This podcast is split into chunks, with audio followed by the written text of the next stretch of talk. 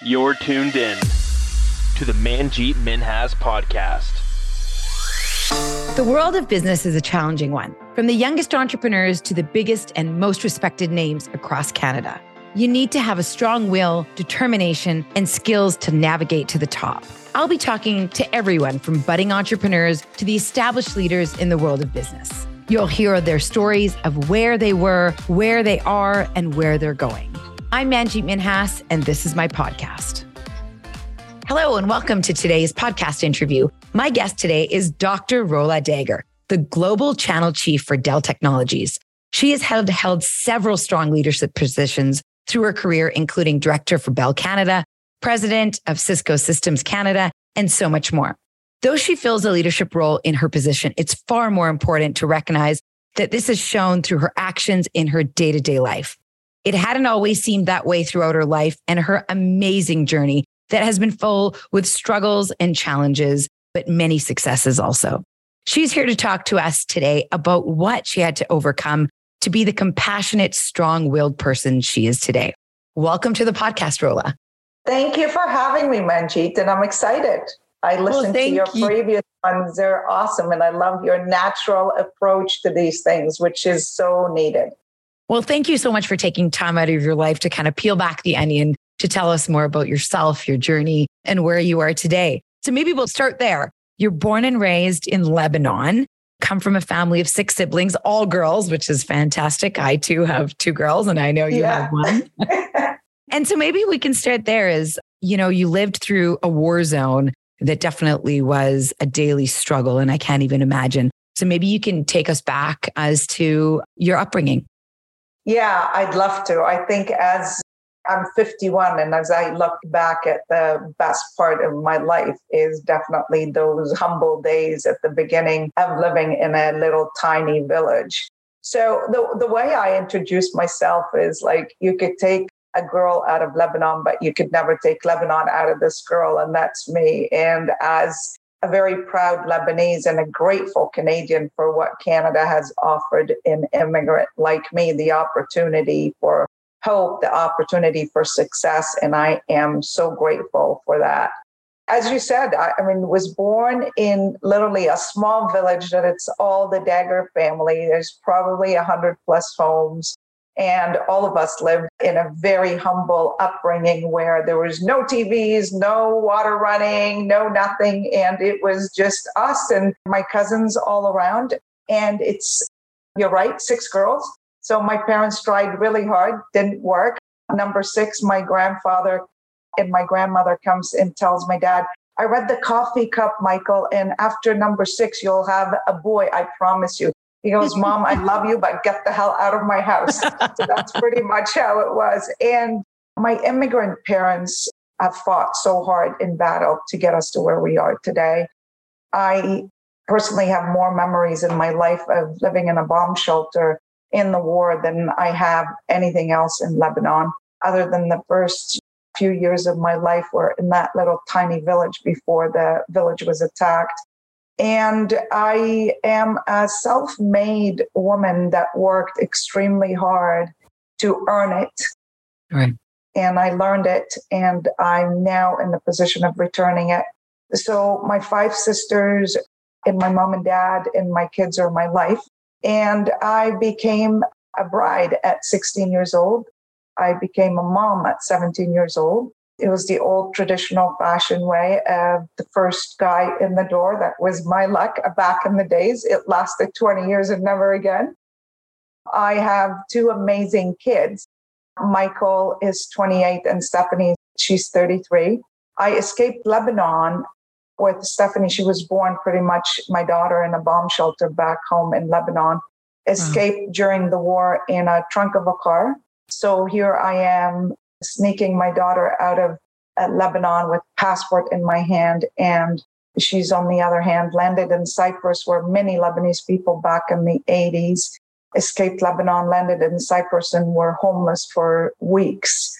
So I literally uh, slept at the doors in the steps of the embassy, Canadian embassy, because at the time my parents had immigrated to Canada and left me behind with my ex at the time and my daughter. So, but I was lucky enough to get my visa after a few weeks. Landed in Canada and worked every day to become who I am today.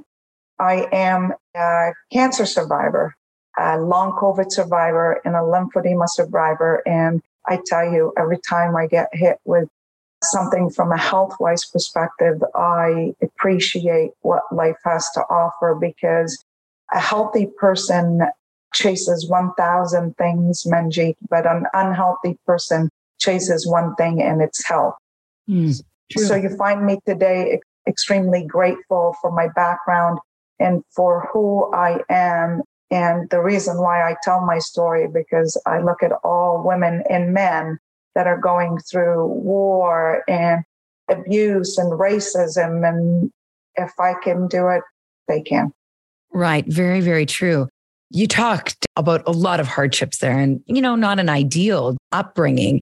And you went through a lot at a very young age. I think most Canadians, including myself, can't even imagine all of those things, never mind living in a war torn country, but fleeing, being married so young, having a child when you essentially are a child yourself and then coming to a whole new country and trying to figure it out. And so, what do you think that having so many life challenges at such a young age has brought to you as far as your talents, your work ethic? Because it's pretty amazing what you've been able to accomplish by the age of 51. How do you think that also made you so not only strong, but compassionate on the other side too? Because many people would be jaded and have a very different sense of the people around them, their reality, and not be as compassionate as you were when they've gone through so much at such a young age? So I love this question because I could tell you, though, if I de- describe it, it would be in one word is determination. And mm. I am addicted to hope and faith. Mm. When you have that hope and faith, no matter how hard you work in life and no matter what you've gone through, there's a lot other people out there that are in, in worse situation than you are. I'll tell you that I knew right away that I needed to turn my wounds into wisdom. Mm-hmm. I needed to turn my weaknesses into strength. And every struggle that I have, it never defined me. It shaped me for who I am today because I knew that I am a fighter it gets to a point in your life that you value so many of the people, person that you are. You value the mom that you are, Manji, to your two beautiful daughters. You value the leader that you are. You value the wife, the friend, the sister. So I valued all of those in my life. But what I value the most today more than ever is the fighter and the mm-hmm. survivor that I needed to be for my kids, for my family, for my sisters, for my mom and dad, and a role model for other people that and other women that are struggling through this. So for me was like it's just my addiction to faith and hope that I can. And you look at what's happening in the world and every struggle needs to be turned into a strength. And there was one thing that I my my father is my role model my father is my mentor he's my hero and he's always taught me that life owes you nothing life is an opportunity for you to make the best out of it so Very i took true. every opportunity in life and every struggle to make the best out of it and here i am today and i'm proud of it but i will tell you though every day i wake up i learn how to be a better version of me it's like the Rola 1.0, 2.0, 3.0. So it's not like, okay, I arrived. I haven't mm. because I'm still learning. I love that your dad says that because my dad has always says that to me too. In Punjabi, translated, it means, you know, pretty much the same thing because when we always used to say, life is not fair, or that's not fair, this isn't right. And he used to always say that to us growing up because he too came from India, not war trained. He came to get married to my mom and had an education that wasn't recognized here, but had to start with, you know, over. And so when I was younger, I didn't necessarily believe that because being born and raised here, I felt like I, sh- I am owed, I am owed something because I'm a good person and I'm trying my best.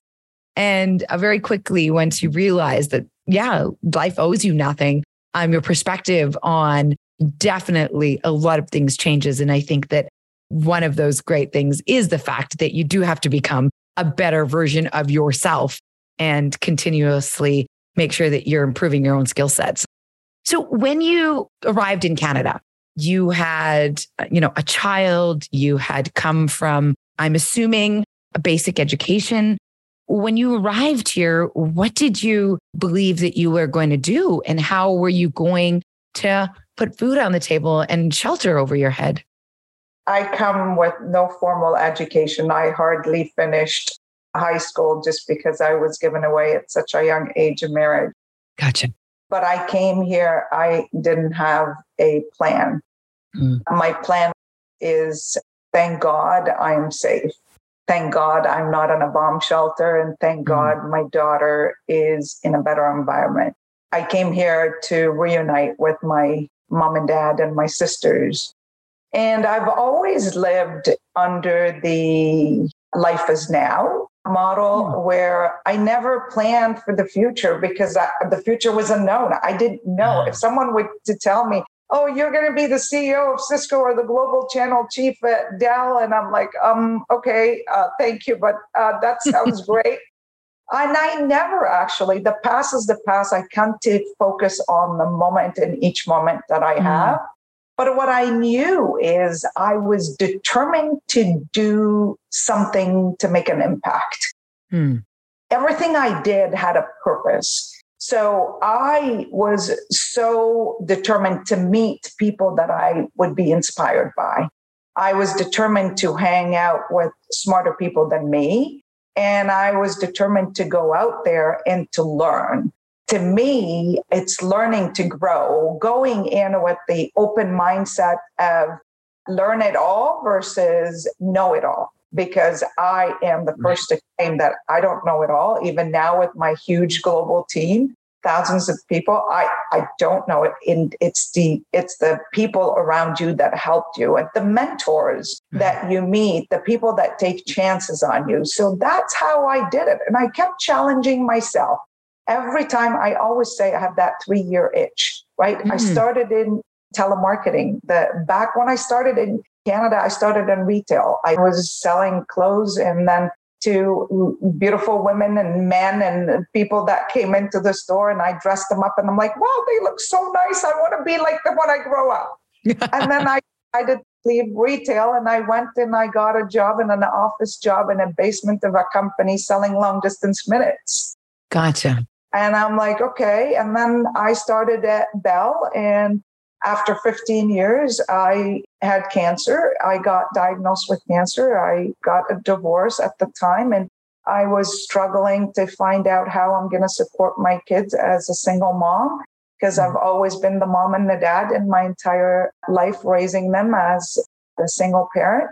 And I thought, okay, I need to push mm. myself out of my comfort zone because comfort and growth don't coexist. Right. So every time I was too comfortable, it was like time just learn, learn, learn, and learn and grow. Mm. And I got to a point in my life where I found the right people that helped me see potential in me, that took chances on me and got me to where I needed to be. But at the same time, it's a lot, you know, it's changing that fixed mindset because if you have a fixed mindset of you think you can walk in and know everything about what you know, it's hard to grow as an individual. So to me, that's how I plowed through my career and still going through it.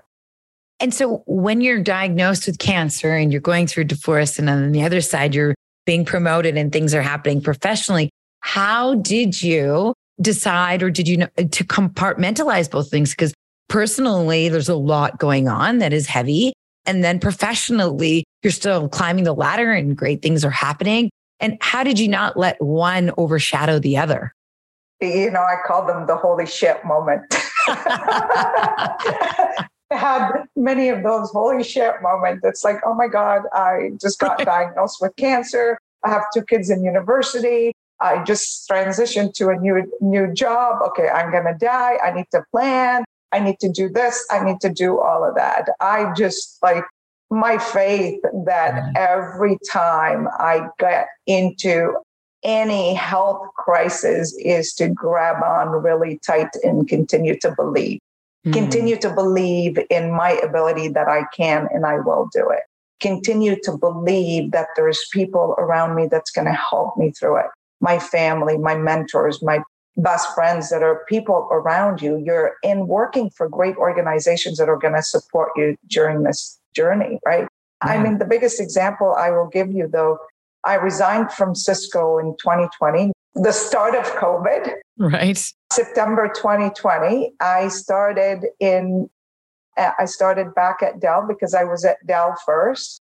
And then I left, went to Cisco, and then came back to Dell. And when I started at Dell, three weeks later, I was in the ICU with COVID. Oh, wow. Imagine you just yeah. literally resigned from a president right. role and leading a country. And then you're like, that's a holy shit moment. So as I woke up from the ICU, I kept thinking, oh my God, am I going to lose my job? What are people going to think? I couldn't even, like, I was MIA. Like, people were on LinkedIn and Twitter is like, are you okay? What's wrong? Mm. And you find out very quickly that your health is your wealth. Mm-hmm. I could tell you, like Michael Dell, my boss, Billy, and these people are just unbelievable that they were checking on me every day. And I remember Michael Dell calling me and says, You have one job is to get better. That's mm. Need to worry about. And my boss calling me every day, We've got you, whatever you need. We're there for you. They're talking to my daughter every day and making sure that I'm going to make it alive out of this ICU. So you go through a lot of self doubt. Right. And you go through so much struggles that am I going to bounce back? Mm-hmm. But the number one priority that you continue to focus on is, and I had to learn the hard way. And I'm pretty sure, Manjit, you're a type A too, and you just go and you plow because we're right. so focused on our career and in yeah. brand but when you're lying in an ICU, your mm. career and your brand becomes secondary to fighting for the breath that right. you need to take. So that to me was a wake up call because I neglected my health for so many years. And I realized so quickly that if I don't have my oxygen mask on, mm. no one around me is going to benefit. Very true. Very true. I love that motto that life is now because the future is unknown. And I think so many of us get really wrapped up in planning for the future. We forget about living in the now because around us, we're taught that and told that all the time goal planning and future and, you know, setting yourself up for a variety of different things. But I love that because, like you say, you don't know what is coming your way in a lot of different ways, and especially in your health. And that takes over for sure. And so definitely throughout your career, you have been doubted by many people. And you definitely, I think most people uh, wouldn't have expected you to come as far as you have come, but you've done it and proved people wrong without a hint of an ego. And you definitely fight for the power of diversity and equality, not in, not only in business, but definitely in life. And I've read and heard many times you say that you have a motto or a mantra and a true believer in the saying, earn it, learn it, return it. Yeah. And so talk to me a little bit, add some color to that saying as to how you came up with it. Yeah, so I tell you, my daughter is in marketing. She's so creative, and she's the one that she said, "Mom, I, I listen to you all the time, and this just the, the way you just verbalize and the way you tell your story." So she's the one that helped me come up with it. By the way, the learn it, earn it, return it. And she said, Mom, this is you. This is your life. You're living through it. So let me start by saying, learn it, earn it, return it for me was basically my life journey. The first 20 years of your life, you go to school and you learn and you go to university. And for me, I didn't have that opportunity to go to university and finish my schooling. But I learned it the hard way. I was street smart versus book smart, right? Mm. And so you take that first 20 years, then the second 20 of learning, and then it's time to apply it. You go into the second phase of your life when you go get a job and you earn it, right? Mm-hmm.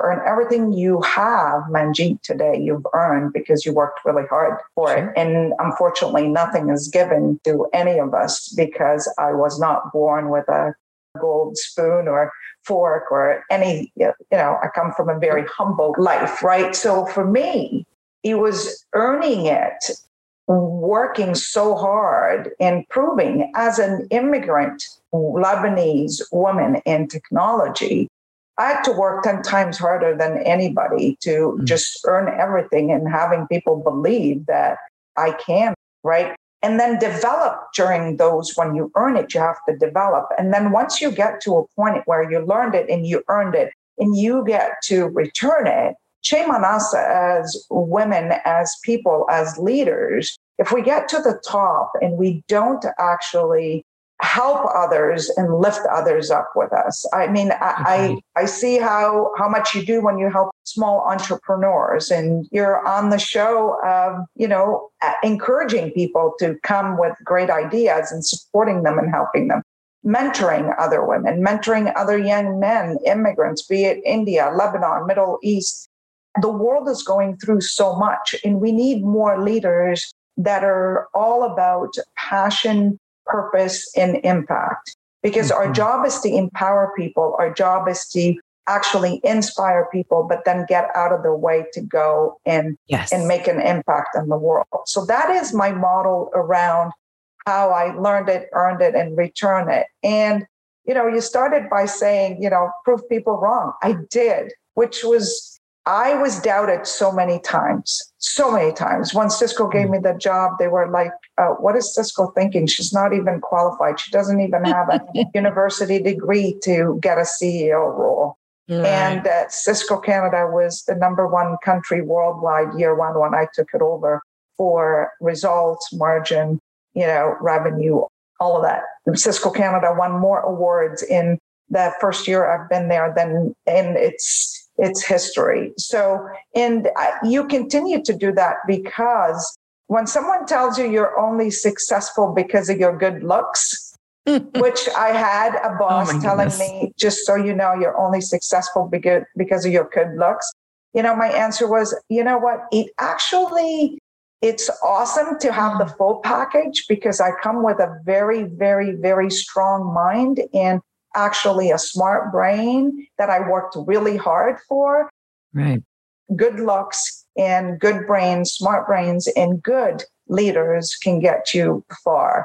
So when I would get to positions, oh, they only hired her because she's a woman. Oh, they only mm-hmm. hired her because of this and that. And that's okay because you know what? I learned very quickly what people say about me is not of my business. Good point. Good point. I, I like that because it's very true. You can't tell people and change their minds often about what they're going to say.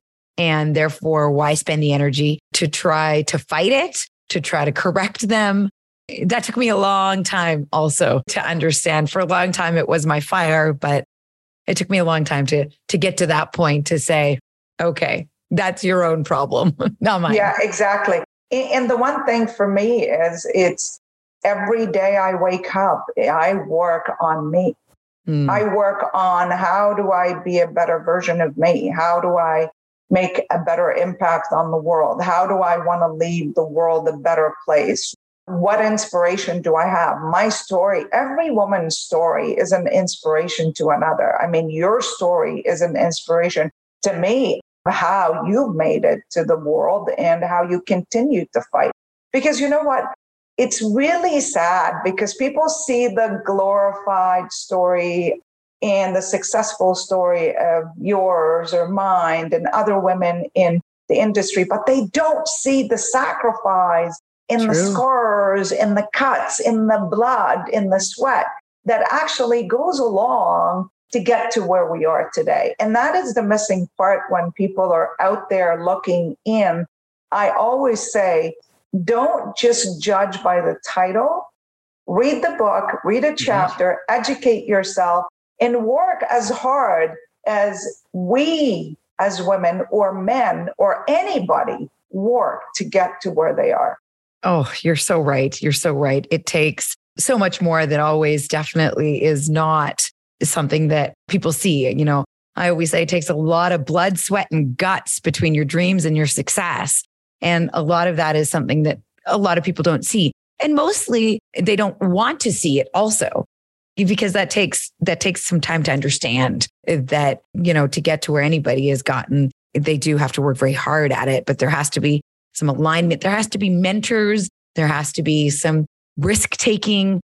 And you've definitely taken a lot of risks in your life. And i would say one of the big risks that i see from an outside looking in is that you got into the tech industry so early before it was something that I feel was hot, that people understood.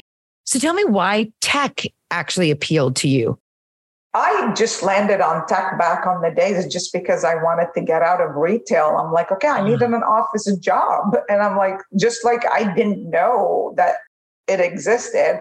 I remember my sister's mother worked at this telemarketing company that they were selling long distance. And she said, Oh, do you want an office job? And it's just telemarketing, annoying people over dinner back in the days. I don't know if you remember Manjit, but yeah. which from Sprint to Bell and you know, back in the days, that was me. And I started there. And when I got into Bell, I started learning about technology. And it was mm-hmm. like I had a crush on George Clooney, and it was a crush on technology that started back in the day. So I always call it my crush on technology, just like George Clooney, pretty much.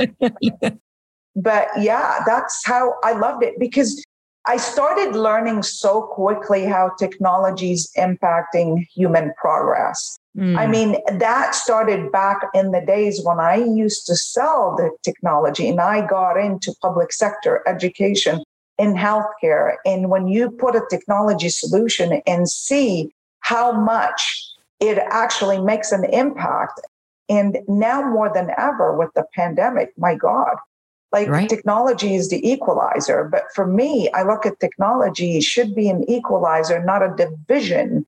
That because there is, you look at what's happening in the world, that technology should be used for the goods. Technology should be used to better and impact people's lives.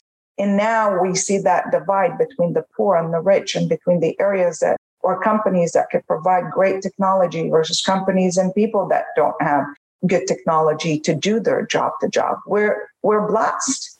We're extremely blessed, but again, we need to use technology as an equalizer to actually create a better tomorrow. So that's how I got addicted to technology. And I look at technology and innovation specifically on mm. how it's changing the world. But again, we have to be cautious as parents of how much technology you put in the hands of kids as leaders how much technologies you put in the hands. It's just that innovation has to be used in a very good way. So, how then and now do you teach yourself about technology? And how do you keep up, even back then, but never mind now, at the pace of technology that's changing so fast and the innovation?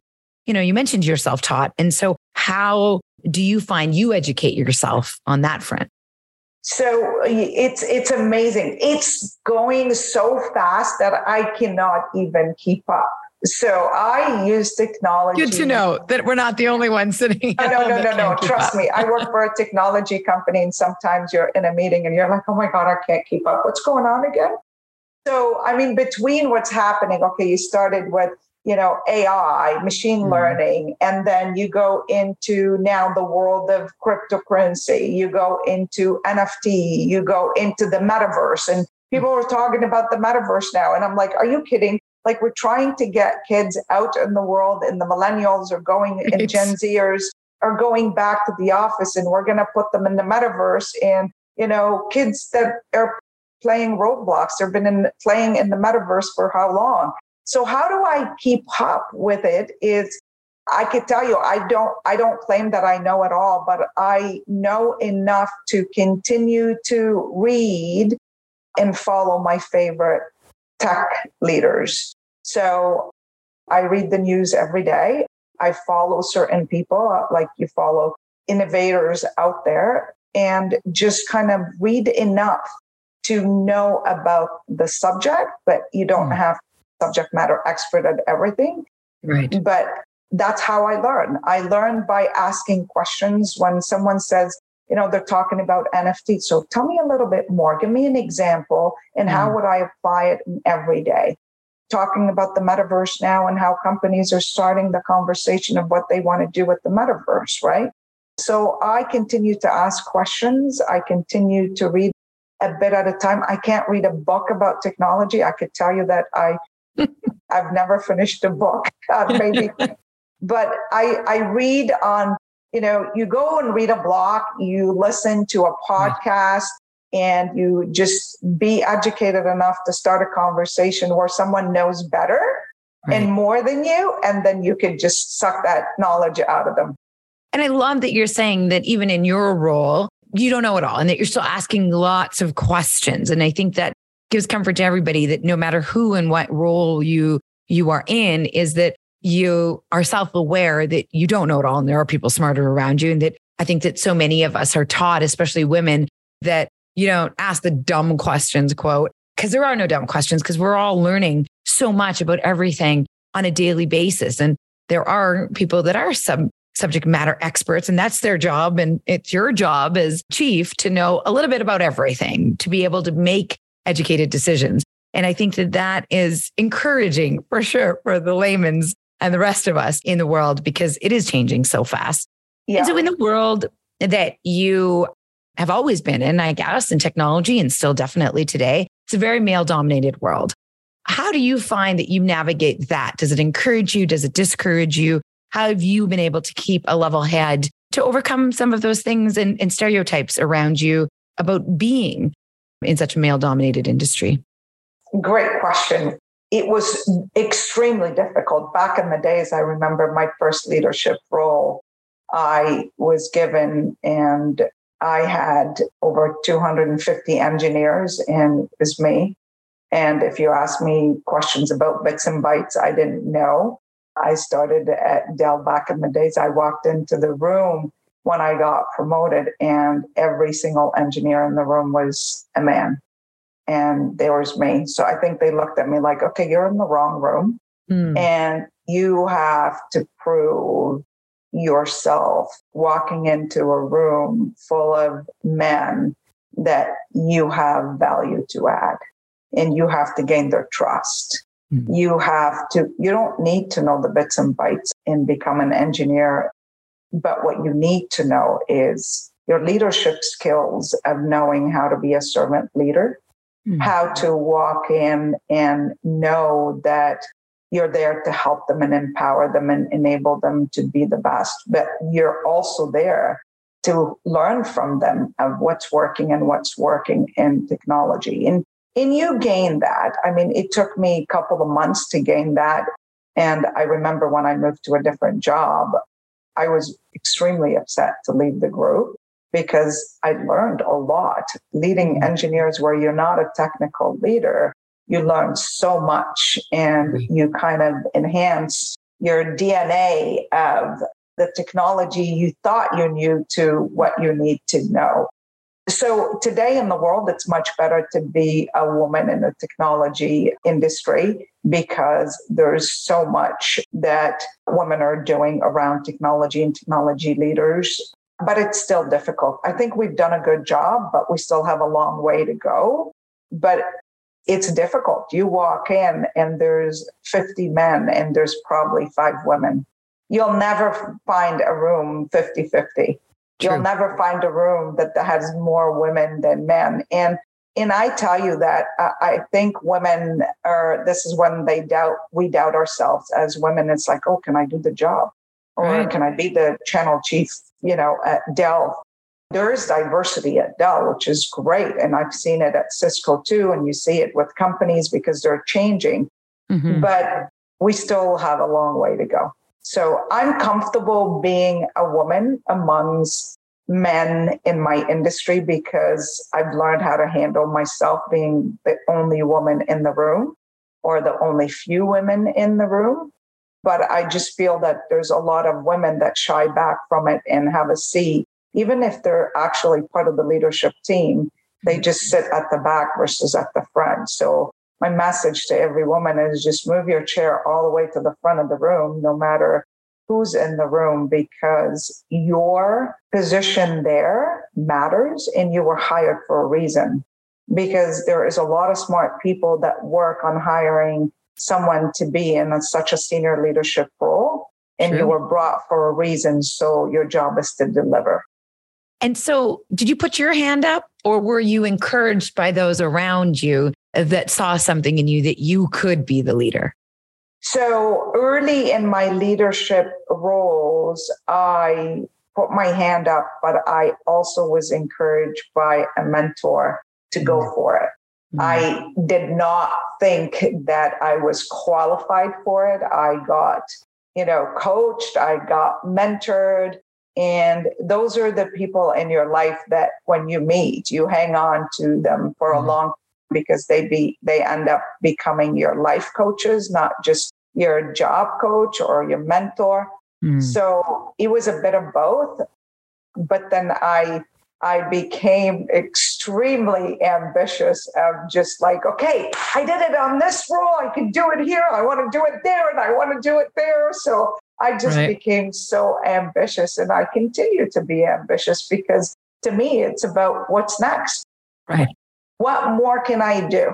That is the question I continue to ask myself, even with my boss today. What more can I do? How much of a bigger impact can I make? Mm. Because I do and I can and will be able to do it. And I love that you're actually using that word ambition and that you are an ambitious person because so many people, immigrants, women, people of a certain age, are all told that maybe you shouldn't be so ambitious. Like you should be happy where you are. And sometimes it's used as a very negative term. And I've always believed that it is something positive because it means that you're pushing yourself and that you think that you can do more. Uh, but it's not always deemed that way around us. So I love that you're actually using that and still, even though that you're at the top, feel that you still are ambitious and there's other things that you want to do. Oh yeah, absolutely. I mean, I'm telling you, life is starts every day for me when I wake up. It's like, okay, what else can I do? Uh, what's right. next for Rola? But you have to learn, though. You know that uh, I'll tell you what you see is what you get with me. People uh, called me aggressive. People are called me mm. bossy, and I'm like, when I got to being a boss, I'm like, okay, if you're calling me a bossy, I am the boss, so I can be bossy if I'm aggressive because that's the way that I need it to be to get to where I am today. You right. never hear, um, you know, a man calling another man you're aggressive. It, normally, it's like, okay, why is the woman True. just the only one that has to be aggressive, right? True. And you gotta push the limit. You have to push the limit. The only person that can advocate for you is you. You gotta go out there. You gotta believe in yourself. You gotta say, I am enough. And because I am a woman, I can do it and I am enough. Don't do it for them. Do it for you. Do it for you. Step up, step forward, step up, show up, and speak up. Because to me, I only got to where I am because I stepped up, I showed up, and I spoke mm-hmm. up every time. I wasn't sitting in the corner. Yeah, a lot of people, some people could not probably or did not like what I had to say, but I was hired to do a job mm. and not to fit in is to stand out. Like a lot of us as women, we think, okay, I need to fit in. Right. Well, I didn't fit in. I didn't fit in the mold of right. many companies that I worked for because I wasn't the typical hire. I was authentic. I stood out and people took chances on me. And guess what? That is why mm. when they say, why her?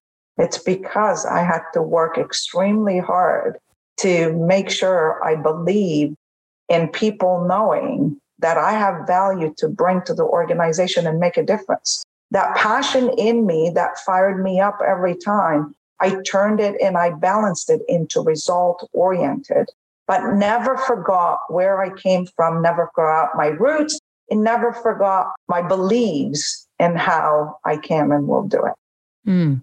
That's amazing. Despite all the struggles that you've had, you still really believe in the word gratitude and it reflects the view of your life and giving back. And in a constant, you're in a constant state of wanting to give back.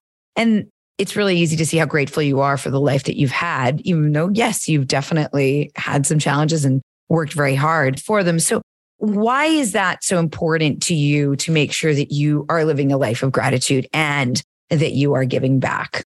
When someone asks me, How do you describe success? Hmm. I describe su- success just exactly by what you just said.